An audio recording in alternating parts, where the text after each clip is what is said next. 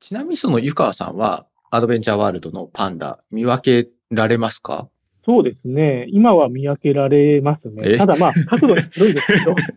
あの、本当にあの、マニアックな角度で、はい、例えば、お尻だけ見てどのパンダですかって言われるとちょっと厳しいんですけども、うん、あの、普通に正面から見たりとか、全体見れば、あ、これは、あの、ラウヒンだなとか、はい、そういうだなというのは分かりますね。はい。でも、それあの7頭ですよ、7頭。特徴があります。はい。あの、見てれば、まあ、角度によるんですけども、分かります。はい。あの、アドベンチャーワールドの、まあ、YouTube があるんですけども、それ見ると、はい、あの、いろんなあのスタッフさんだったりとか、園長さんだったりが、うん、まあ、パンダの写真を見て何品かっていうのを当てるっていう動画もあったりとかして。あ、そう、やっぱ違うんですね、はい、見る人が見たらやっぱ違うんですね。そうですね。やっぱり、まあ、ここの間、まあ、帰った英明で言うと、非常にあの、うん、手足っていうか、が長いんですよね。あの、スマートな感じで。うん、はい。ラウヒンなんかで言うと、本当にあの、鼻がなんか低くて、で、丸顔でっていう感じで、うん、まあ、あのい、いかにも本当に可愛い美パンダっていうか、うんうん、あのパンダで、風品はですね、あの、目の周りの黒色の部分をアイパッチって言うんですけど、はい、そこの部分が外にピーンと跳ねてるんですよね。外跳ねしているっていうか。それでまあ。跳ねている。はあはあ、はい。なんていうんですかね。ちょっとチェックマークのように、こう、ちょっと端っこが跳ねてるというか、ピンと出てるんですよね。風品の場合は。それがまあちょっとまあ特徴でもありますし、うん、えー、先ほどまああの説明させてもらった、まあ、あの唯品なんかっていうのはまあ頭にピコンととアンテナのようなのとんがりがあるので、それですぐわかると思うんですけど。はい、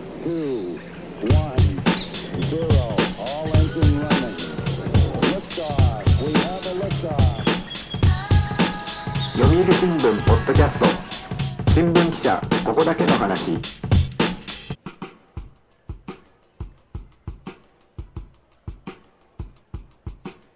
読売新聞ポッドキャスト新聞記者ここだけの話。この番組は読売新聞の中の人をゲストに迎えてニュースな話題をお届けするポッドキャスト番組です。はい。というわけで皆さんこんにちは。えー、番組ナビゲーターの山根です、えー、本日のゲストは大阪本社広報宣伝部の湯川大輔さんです。よろしくお願いします。よろしくお願いします。はい。今日はオンラインでお話を伺っていきます。よろしくお願いします。はい。それで、あの、今日の話題ですけれども、今日はどういった話題をお話しいただけるんですか？今日はですね、あの、今、話題になっているパンダなんですけども、はいまあ、そういったあの和歌山にはですねパンダがたくさんいるんで、まあ、そういったお話だったりとか、うん、まあまあ、パンダのムック本のクラウドファンファンディングもやってますので、そういったお話もできたらなというふうに思っています。はい、ありがとうございます。あのパンダの話題ということで、今日収録日がですね、えー、2月の24日で、21日には東京の上野動物園からパンダのシャンシャンが中国に返還されました。で、その翌日ですね、22日には和歌山県の白浜町にありますアドベンチャーワールドから3頭のパンダがこちらも中国に返還、まあ、帰っていったということですけども、この2日間のうちに、まあ、計4頭のパンダが中国に、まあ、いわゆるまあお引越しするっていう、まあ、過去に例のないことですよね。そうですね。最近ではあんまり聞いたことなくて、うん、まあ、中国からパンダを借りているということなので、まあ、あのある程度大きくなったらですね中国に帰っていくんですけども、うん、まあ、一気に4頭っていうのはあのパンダファンにとっても結構大きなニュースだったというふうに思います。そうですね。あの湯川さんは和歌山県のパンダの返還されていくっていう現場っていうのは実際に見たりとかしたんですか？今回ですね私あの21日のですね、まあ、中国に帰る前日に、アドベンチャーワールドの方で、まあ、あのお別れイベントっていうのがありまして、そこにあの取材の方に行きました。なんでまたこの大阪宣伝部の方が和歌山県のパンダを取材したり、あの、ムック本を出したりっていうことなんです。これはなんかきっかけみたいなのはあったんですか？そうですね、今、私、あの大阪の広報宣伝部のところに今所属してるんですけども、はい、あの2020年のですね6月はですね、あの大阪の社会部というところからですね、あの和歌山支局長に、まあ、赴任しまして、そこであの初めてこう和歌山のですねパンダをまあ本格的に取り組むっていうことになりました。湯川さん、はい、その和歌山に勤務した経験とか過去にはあったんですか？いや、あの和歌山に勤務するのは、まあ、記者歴も20年過ぎるんですけども、はい、あの初めてでした。全く初めて。はい、で、まあ、その和歌山で、まあ、パンダが有名なところって言ったら、その白浜町のアドベンチャーワールドですけれども、こちらアドベンチャーワールドってパンダ今何頭ぐらいいるんですか？今ですね、えっと、パンダはですね、4頭ですね。で、あ4頭の、はい。まあ、そうなんです。はい。で、あの、ちなみに全国っていうか、日本全国でいうと、20日まで、2月20日までは、国内にですね、ジャイアントパンダっていうのは13頭いたんですけども、あの、21日に上野動物園のシャンシャン、で、22日に、まあ、永明、桜浜、桃浜という3頭が帰りましたので、9頭になったということになります。じゃあその上野動物園で4頭で和歌山もお3頭減って4頭でもう1頭、もう一頭はですね、あの、王子動物園という神戸にあるんですけども、はいそこにタンタンというパンダが1頭います。なるほどで、計9頭です。じゃあ和歌山っていうのはもともと日本で一番パンダを多く飼育していた、まあ、その施設だったんですねそうですね、はい。そうなります。でいつぐらいからこの白浜町このアドベンチャーワールドではそのパンダの飼育っていうのを始めたんですか？そうですね、アドベンチャーワールドなんですけども、その1994年にですね、うん。世界で初めてそのブリーディングローンっていう制度を使って、まあ、あの先日帰った永明っていうパンダと、うん。良浜っていうメスのパンダが一緒に来日したのが始まりというふうになります。あじゃあこの永明っていうのはその頃からずっといたんですね。そうですね、あ足掛け28年ぐらいはあの日本で過ごしたパンダということになります。えーちなみにこの永明って今何歳ぐらいなんですか？そしたら永明はですね、あのことえー、と30歳ですね、今。はい、30、ほうほう。じゃあ、さまあ人間で言うと30歳ってパンダってどれぐらいなもんなんですかね？と、パンダの年齢を人間に当てはめようとすると、はい。大体パンダの年齢に3をかけるっていうのが、まあ、大体の目安になってまして、はい。ということになりますと、永明は今はい。90歳の、まあ、おじいちゃんということになります。結構でも90歳で住む場所が変わるってパンダにとっても結構過酷だなって思いますよね。そうですね、あのファンにとっては、まあ、その今回帰った桜浜と桃浜っていう、まあ、あのメスのパンダの双子のパンダがいるんですけども、はい。これは、まあ、あのパンダのですねあの子孫を繁栄させるために、いずれ中国には帰るんじゃないかなっていうふうにはみんな予測してたと思うんですけども、うん。まあ、そこに、まあ、もう今年90歳にもなろうかという永明が帰るっていうのは、かなりファンにとっても衝撃なニュースでした。うん。そこまでしてもやっぱりこの中国に返還しないといけないんです。なんとなくもう30歳、もういわゆる人間の年齢で言ったら、まあ、90歳までそこで過ごしたんだったら最後までそこでっていうふうに思ってしまうんですけど、そういうわけではなかなかいかなかったんですね、今回ね。そうですね、まあ、個人的にも、まあ、永明は日本に残ってゆっくり余生を過ごしてもらえればなと思うんですけども、うん。まあ、中国にはやっぱりパンダの研究施設がありまして、そこでまあ専門的にまあいろいろしら研究するということで、まあ、帰るということ。になるほどね。でもまあ、永明も日本に28年間ですか、まあ、それだけ長くいたっていうことはね、当然ファンの方も多いでしょうし、まあ、飼育員さんの方もね、まあ、長くこう付き合ってきてたから、まあ、寂しいっちゃ寂しいだろうなって思いますよね。そうですね、やっぱり本当にあの表には言わないんですけども、まあ、なんとなくやっぱり寂しいんだろうなっていうのを、まあ、あー感じますようね。ん、まあ、特にやっぱり、永明が本当に2人の、まあ、2, 2頭の、まあ、ミスパンダに16頭の、まあ、赤ちゃんパンダができたので、うん。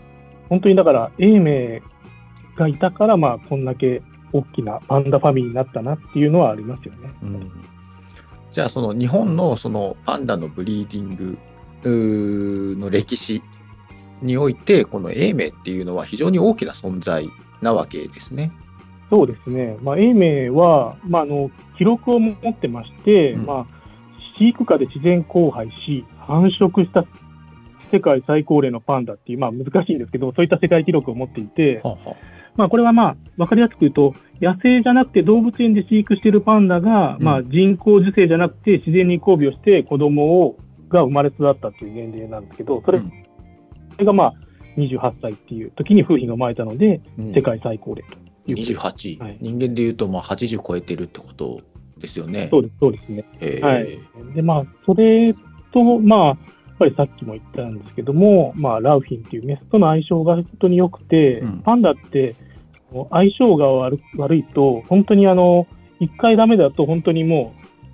カップリングできないような状態になってしまうので、まあ本当にあの、このラウフィンと永明っていう、まあ、オスとメスのパンダが、まあ、仲がいいということで、まあ、こういった子宝にたくさん恵まれるっていうことになりました。じゃあパンダも結構あれなんですね。その好き嫌いがはっきりしてるんですね。そういう意味ではね。そうですね。だから特にあの永明っていうのは本当にあの性格が穏やかで優しい性格なので、うん。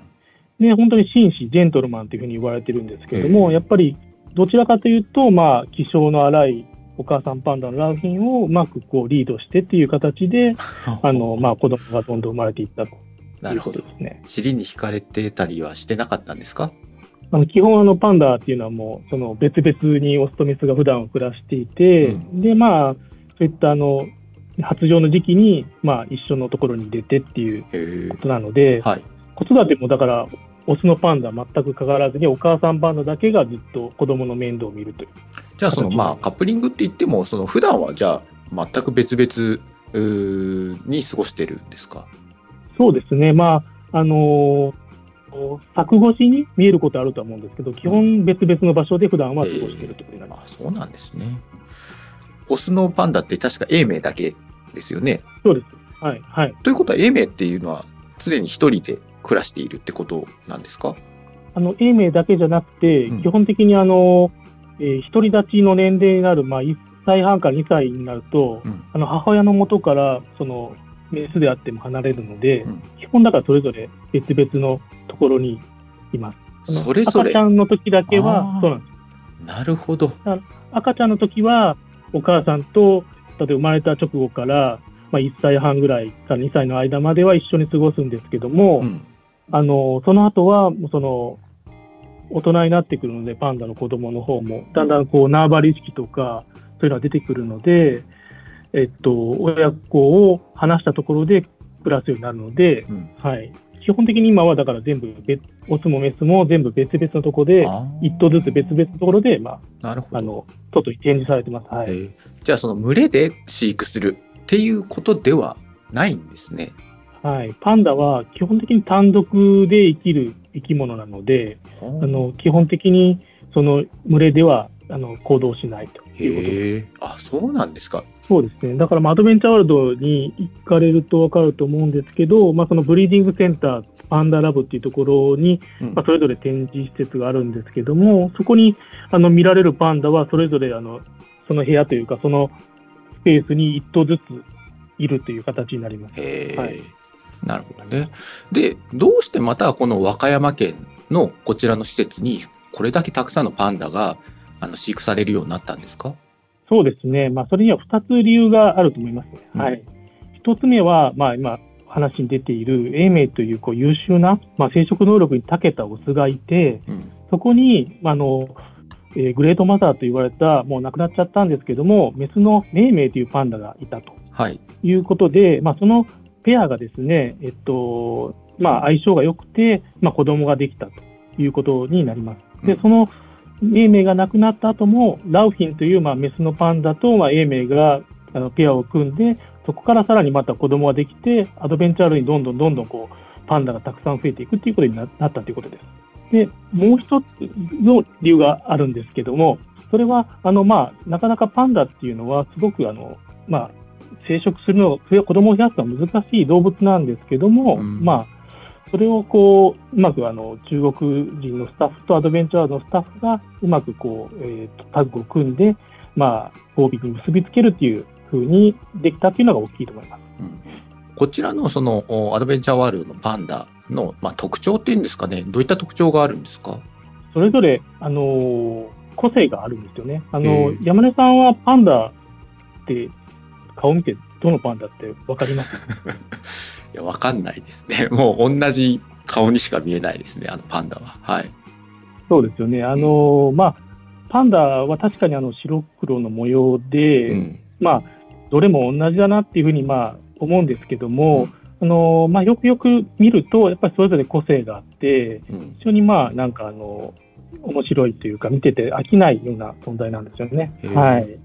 まあその正確にね個性があるっていうのはなんとなく理解はできるんですけども見た目顔もやっぱりちょっとずつ違ったりするんですか？そうですね。あの、例えば今、アドベンチャーワールドにいる、まあ、あの、ユイヒンっていうパンダがいるんですけども、結浜は、あの、頭のですね、てっぺんが、あの、アンテナのようにピコンととんがったようなとんがりがあるっていうのが、まあ、特徴で、これはもう、あの、そういうところを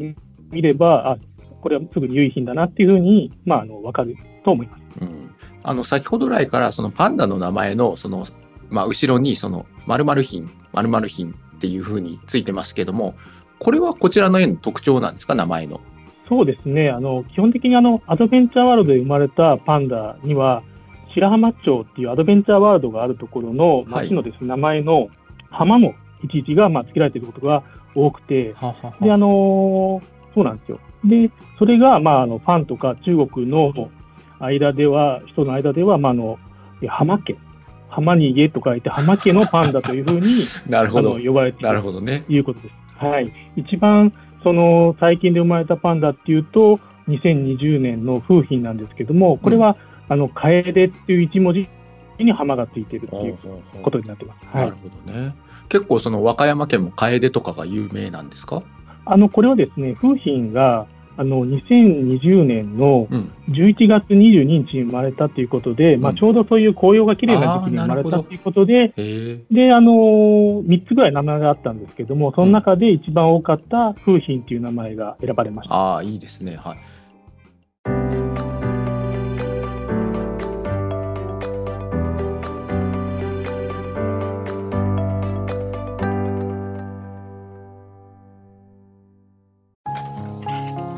は火星かな。どうしたのお父さん？いや今日の新聞。人口爆発広がる移住先。私だったらハワイかな。無難だな。新聞がある。話題がある。お試し読売新聞。ネットで簡単。まずは無料で。ちなみに今和歌山にいる4頭っていうのは全てそのメスのパンダじゃないですかはい。となると、その、まあ、いわゆるその、ブリーディングっていう観点からは、その、オスのパンダがどうしても必要になりますよね。今後、まあ、中国からオスのパンダがやってくるっていうことになるんですか？そうですね。あの、先日、あの、お別れイベントの時に、うん、まあ、あの、アドベンチャーズに行った時に、まあ、あの、取材があったんですけども、その時に、まあ、園長の方から、まあ、やはり、あの、ここまで英明のおかげで、あのパンダの数が増えてきたということもありまして、ぜひ今後もですね中国と相談をして、まあ、あのオスがオスのパンダが来ればいいなという話にはしていますが、まだはっきりとは決まっていません。あ決まってはないんですね。ただその、まあ、パンダうちにもパンダをっていう声は全国の動物園から結構多いようですね。そうですねやっぱりあのパンダっていうのは非常に人気のある動物ですので、うん、まあ、各地の動物園がまあ誘致に動くのかもしれません。うん、はい、なるほどね。あとまあパンダといえばやっぱりどうしても、まあ、中国パンダ外交なんて言ったりしますけども、まあ、非常にこの政治的なあのところも絡んでくるのでなかなかこうパンダをまあ輸入するっていうのはいろんな意味でのハードルがあるんだろうなっていうふうに想像しちゃうんですけどこれいかがですか？そうですね、まあ、そのあたりはまあちょっと難しい話になってくると思うんですけども、うん、まあとはいえ、まあ、あの見ている人からすると、ファンからすると、まあまあ、そういった政治的な問題もあるんですけども、やはり可愛いというところがまあ優先されていくんじゃないかなというふうに思います。ちなみになんですけども、今、まあ4頭のパンダがいるわけじゃないですか。当然、このパンダも将来的には、その中国に返還しないといけないっていうことなんですよね。そうですね、まあ、あの一定程度の年齢になると、やっぱり、まあ、あの子供を産めるような、まあ、年齢になってくると思うんですけども、うん、まあ、そういった年齢になると、まあ、中国に返していくっていうのが通例になっています。はい、なるほどね。で、あの、今回帰った、あの、上野動物園のシャンシャンだったり、アドベンチャーワールドの、まあ、王品、盗品は、あの、本当に帰る直前に発情をの兆候が見られてっていうふうになってるので、うん、本当にやっぱり、まあ、子供をまあ産むようなまあ年齢になってきたのかなというふうには思います。なるほど。まあ今回そのコロナ禍でこれまでずっとそのまあ中国への返還がまあ延期になっていたというまあそういったことも背景にあるようですね。そうですね。まああのシャンシャンなんか特に発表されては伸びてっていうケースが多かったと思うんですけども、うん、まあやっぱりコロナっていうのが非常にあの影響しているというふうに思います。なるほどね。和歌山にやっぱオスのパンダが来るといいですけどもね、なんかね。ファンもそうなんですけども、アドベンチャーワールドとしても、まあ、あの、やっぱりパンダの子孫を増やしていくっていう、まあ、研究で、まあ、パンダを飼育しているっていう部分がありますので、うん、まあ、あの、オスが来て、まあ、今いる優品だったりとか、彩品だったり、風品、誰かわからないんですけども、そのメスとうまく中国から新たにオスのパンダが来て、まあ、アドベンチャーワールドにまたパンダが生まれれば、まあ、一番それはいいのではないかなというふうに思います。なるほど。で、パンダダイアリーのことをちょっと伺いたいんですけども、このパンダダイアリーっていうのは、どういった企画なんですか？そうですね、これはあの私がですねあの和歌山支局長に、まあ、着任した頃にですね、まあ、あの始まった連載で、あの私が着任した直後にですね、あのまあ、ちょうどラウフィンっていうメスのパンダと先ほど出たオスの永明っていうのは交尾をして、うん、まあ、ひょっとしたら子供がパンダの赤ちゃんが生まれるかもしれないなっていうふうに漠然と思ってたんですけれども、うん、それでまあ何か連載ができたらなと思って、まあ、ちょうど11月に、えー、パンダが生まれまして、でそれで、まあ、あの和歌山版っていうですね和歌山県内で読めるページに、まあ、写真とですね、まあ、記事を添えて、うん、まあ、やっていた連載です。その反響はいかがでしたか？そうですね、やっぱりまあ時折、ツイッターにもですね、やっぱりあの上げていると、結構あの楽しいね、可愛いねっていうあの反応はありました。うん。まあ、その時新しいその、はい、パンダの赤ちゃんが生まれたということですけども、それってすごい久しぶりとかだったんですか、和歌山でも。和歌山ではですね、うん、えっと、まあ、本当にラウフィンとあの永明っていうかな、この仲良しの、うん、まあ、夫婦、パンダの夫婦が、まあ、2年おきにですね、あの赤ちゃんを産んでまして、そうなんです、はい。で、2018年に、えっと、まあ、彩浜っていう、まあ、赤ちゃんパンダが生まれて、その2年後に風品っていうのが生まれました。うん、なるほどね。じゃあ、その湯川さんは、まあ、そのパンダダイアリーの企画に、まあ、支局長として、まあ、決定権を持って関わったと。実際にその取材に行ったりみたいなのも、支局長自らしてたんですか？そうですね。あの、やっぱり私自身も、まあ、興味がありまして、うんまあ、あの自分で行ったりとか、まあ、記者と一緒に、まあ、あの取材をしたりということを何度かさせてもらいました、うん、ちなみにそしたらいわゆるそのパンダのその成長記録を、まあ、新聞で連載していったっていうことなんですかね？そうですね。あのまあ、身長とかですね、体重なんかも、ちょうど写真と一緒に、うん、あの載せますので、見てる方からすると、本当にあの、まあ、自分の子供のような、まあ、母子手帳のような感じで読んでいただける連載だったんじゃないかなというふうに思います。どれぐらいの頻度であの掲載していったんですか？そうですね、やっぱりパンダは本当に生まれてから、あのちっちゃく生まれるんですよね、あそうですね。150グラム前後で生まれますので、はい、まあ、本当に最初は白と黒の模様じゃなくて、ピンク色の、うんうん、まあ、薄い産毛が生えたような形で生まれてくるので、まあ、すごくあのの日に日に変化していくということもあって、あの1週間ぐらいおきに、まあ、月4回ですかね、連載させてもらってっていう形ですね。うん、はい、今も続いているんですか？今はですね、まあ、最初のうちはですね、すごくあの、まあ、みるみるこう白黒の模様になるまで、こういろいろ成長してくるのが、まあ、あるんですけども、ある程度までいくと、うん、やっぱりこう見た目はやっぱりあの変わらなくなってきますので、あの今は不定期でやっています。あなるほどね。でその「パンダダイアリー」のその連載が今回そのムック本になるということですけれどもこれはどういったムック本なんですか？それはですね、あの2021年のです、ね、風評が1歳の誕生日の時に、はい、一度ですね、ムック本を作るクラウドファンディングをしまして、うん、まあ、その時はですね、まあ、まあ、生まれてから1歳までの記録を、まあ、収録した、まあ、あのムック本ということになったんですけど、うん今回ですね、また2月14日から新たに第2弾のクラウドファンディングをすることにしまして、それはですね、前回乗らなかった1歳の後の2歳から今までのなんかまあその成長を記録した分をまあ収録するというもののムックも作るということにしています。じゃあまあ今回2冊目になるんですね。そうです。2冊目になります。ということは、まあ1冊目が結構好評だったから2冊目作ろうっていうことになったってことなんですか？そうですね、1冊目はですね、まあ、3000人を超える方にまあご支援いただいて、まあ、できたという、まあ、あのこともありまして、まあ、せっかくですね、連載の方も1歳になってからも続いてましたので、うん。そういったあの連載の分も、記事もまあ収録したいなというふうに思いまして、まあ、情報改訂版という形なんですけども、第2弾という形でやらせてもらおうかなと思っています。このムック本のためにその取り下ろしたまあ写真であったり、まあ、新たに加えたまあ記事原稿であったりそういったのもあるんですか？そうですね、基本的に取材をしていると、あのカメラマンっていうのは本当にあのいっぱい写真を撮ってくれます。うん。で、あのただ、紙面に載るのは本当に1枚とか2まあそうですよね。枚になってしまいますので、そういうオフショットなんかを、まあ、ムック本で掲載するという形ですし、まあ、あの新たに、まあ、今回、えっと、風品の話だけではなくて、うん。まあ、あの道産パンダの永明だったりとか、お姉さんの王品、桃品が、まあ、中国に帰国したというニュースがありますので、うんそういった部分の、まあ、記事なんかも一緒にムック本に収録できたらなというふうに思っています。なるほどこちらはその購入したい場合はそのクラウドファンディング限定なんですか？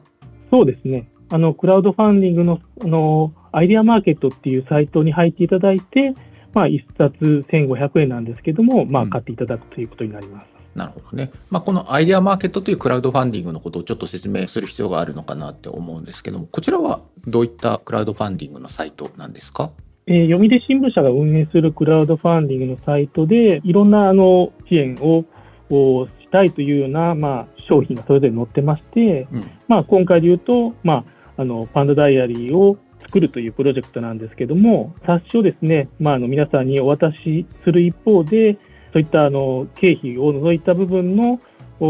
をあのパンダの保護活動に役立ててもらうという予定をしています。このパンダの保護活動っていうのは具体的にどういったことに使われたりするんですか？えっとですね、あの、ジャイアントパンダの保護活動を、まあ、しているですね、あの、日本パンダ保護協会っていうのが東京にあるんですけども、はいそ。この団体に、まあ、寄付しようかなというふうに思っています。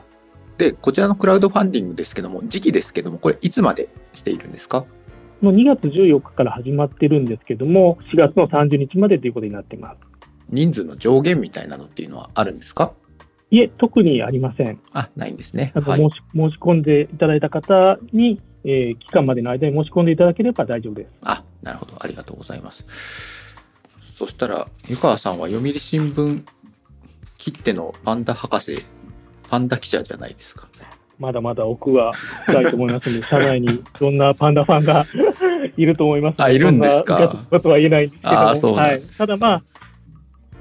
あ、はい。でも、まあ、パンダは本当に、あの、よくアドベンチャーワールドに取材して、おかげで、あの、勉強にはなりました。はい。湯川さん的なそのパンダの魅力っていうのはどういったところが魅力なんですか？そうですね。やっぱりまあ、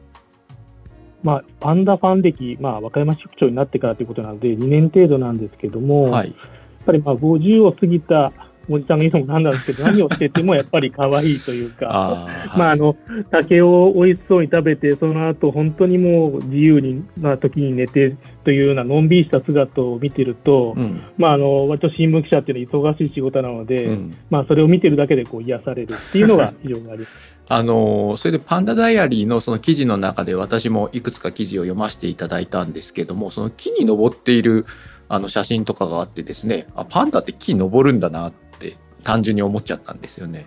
それも私、最初思いました。あのよく熊を見かけたら、あの木に登れっていうようなことを昔言われたと思うんまあですけども、そうですねだってパンダって漢字で書くと熊猫ですっけあれ。大熊猫だと思うんですけども、ですよねはい、あの本当に木に登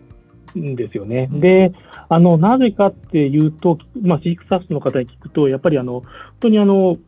身を守ろうとして、やっぱり高いところに逃げる。うん特に子供の場合っていうのは、やっぱり狙われてしまうと困るので、高いところををすごく落ち着くっていうふうに言ってましたね、パンダは。いやだから結構大きなねその図体で木に登れるんだと思ってあんまりイメージなかったんでですねなんかこうパンダって座ってこう笹食べてるそのイメージしかなかったので意外にこう動けるんだなって思ってそうですよね。結構やっぱりあの、そういうイメージがあるんですけども、うん割と器用にですね、あの、木に登って、で、時々 SNS なんかの動画を見てると、まあそのパンダが登って、枝がまあ重さに耐えかねてお折れて、パンダも一緒に落ちるっていうような動画もあったりとかして、本当に非常にちょっと面白いかと思います。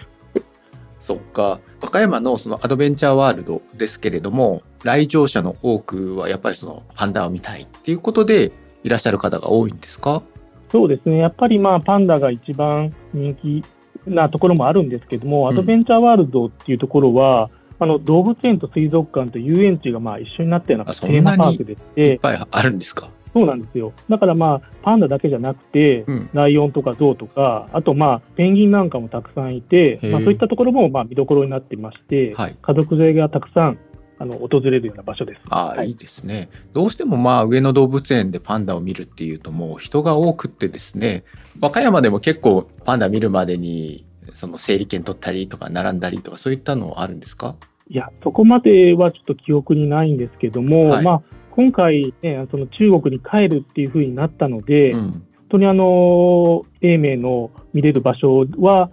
まあ、2時間待ちだったりとかっていうのはありましたけども、通常はそこまでにはなってないと思います。だからまあ私は今年で51歳なんですけど、うん、まあちょうどだからパンダが日本に来たのって1970年、あ、72年の10月に、うん、まあ上野動物園にカンカンとランランが来たっていうのがまあ初めてで、うん、ちょうどだから去年がパンダが来日して50年あなるほど。はいはい。ことだったんですよね。で、結構それであの各地でイベントがあったりとかっていうのがありました、去年は。はい。